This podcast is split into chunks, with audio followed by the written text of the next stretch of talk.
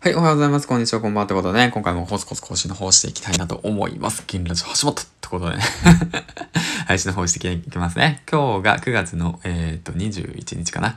はい、というわけなんですけど、えっ、と、コメントの方から返していきたいなと思います。オーストラリア在住、吉野家の夫婦時間さん。めっちゃわかります。子供もいて、これだけコミットできる銀さん。偉い。僕も家族との時間はできるだけ犠牲にしたくないんですが、難しいですね。とのことです。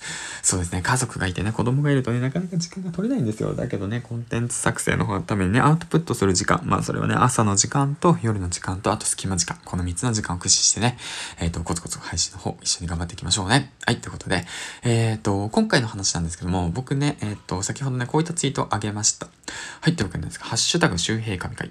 えー、独り言力期待を、話し方は貴重なスキル、綺麗に話す必要はなし、口先々で生きていこう。有益なことを綺麗に話すことが全てではない。話を聞いてくれたリスナーがどんな状態になっているのかイメージすること。好きな人の話し方が映る。これっていうことでね、えっと、そうですね、あの、ボイシーの方で周平さんのね、話を聞いて、もうこれをちょっと簡単に、まあ、要約しただけなんですけども、うん、まさにその通りだなと思っていて、で、シェアしようかなと思っていて、で、聞いてない方はね、ぜひ聞いてほしいんですけど、ヒマラヤでもね、配信されているのかなと思うんですけども、ぜひ聞いてほしいんですけども、これなんですよね。あの、僕もね、そうなんですよ。まあ、一つずつ言いますけども、独り言力ですよね。まあ、僕自身ね、あの、ボイスメモっていうものを利用して、えっ、ー、と、通勤時間中にね、一人で話してたんですよ。あの、今日は何があったかなとか、その、なんて言うんだろうな、あの、今日の天気はこうですね、みたいな、今日はこういったとこ頑張っていきたいなと思いますってことをね、その独り言でね、ボイスメモでね、あの、毎日、毎日、毎日やってたんですよ。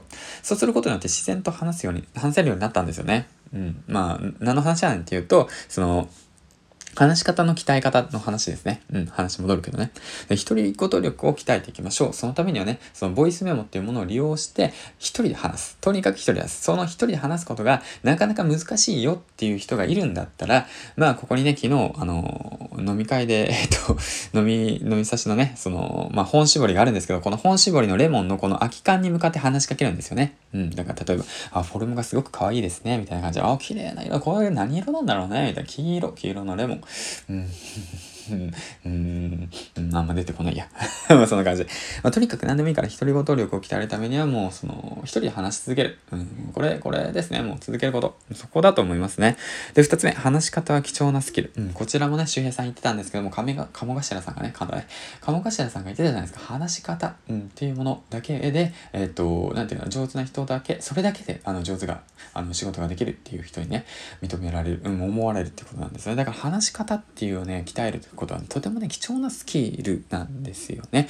で、なぜね、まあこうやってね、そのラジオのコンテンツが増えていって、プラットフォームが増えているこの世の中であってね、スタンド FM だとか、えっ、ー、と、ヒマラヤだとか、ボイシーだとかで話して、うん、話す人たちが増えている中でね、やはりその話し方のスキルっていうもののね、ニーズがね、高まっているなと本当に思っております。はい、三つ目、綺麗に話す必要なし。もうこちら、そう、もう綺麗に話す必要ないです。もう有益なことをね、上手にね、綺麗にね、伝えるってことが必要なんですけども、もうこれは僕もそう思うんですね。綺麗に必要、話す必要ないんですよ。噛んだりとかね、その場の雰囲気だとか、もう何が一番大切なのかっていうと、やはりね、その自分の話を聞いてくれた時にリスナーはどんな状態になっているのかっていうことをね、考えながら話すってことがね、やっぱ大切なんですよね。うん、そこだと思います。はい。で、四つ目、口先だけで生きていこう。もうこちらもね、話聞きましたが、僕も笑っちゃいましたよ。うんと。まあ、詳しい話はね、話聞いてくれればいいんですけども、もう口先だけで話してね、口先だけで生きていける世の中になりつつあるっていうわけなんですけど、まあ僕らはね、あのまあ僕もそうなんですけども、話し方、うん、そう、そしてね、伝え方、そしてね、その話した後に、あなたがどんな状況になるのかっていうことをね、イメージ想像しながらも、今後もね、話していきたいなと思えるね、周平さんの神回でございました。ということでね、えっ、ー、と、周平さんのことがね、まあ、ただ単にまあ、まあ好きなだけなんですよね。はい、ということで。そんなお前の個人的な好き嫌いどうでもいいやって思うかもしれないですけども、まあ、まさにここなんですね。まあ、最後に書いてあるんですけど、あなたがね、好きな人の話し方、そしてね、こういう人たちになりたいな、こういう人になりたいなって思う人の話を常に聞く。そうすることによってもう映ります。はい、映ります。もう僕はね、池原さんが好きで毎日聞いてますよ。周平さん好きでね、毎日聞いてますよ。うん。あたまに聞き忘れるけど。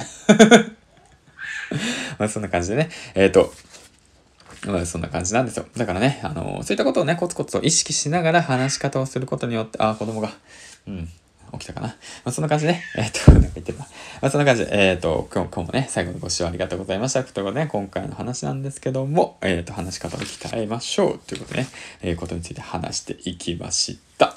はい、ということで、ね、次回の放送でお会いしましょう。げんちゃんでした。バイバイ。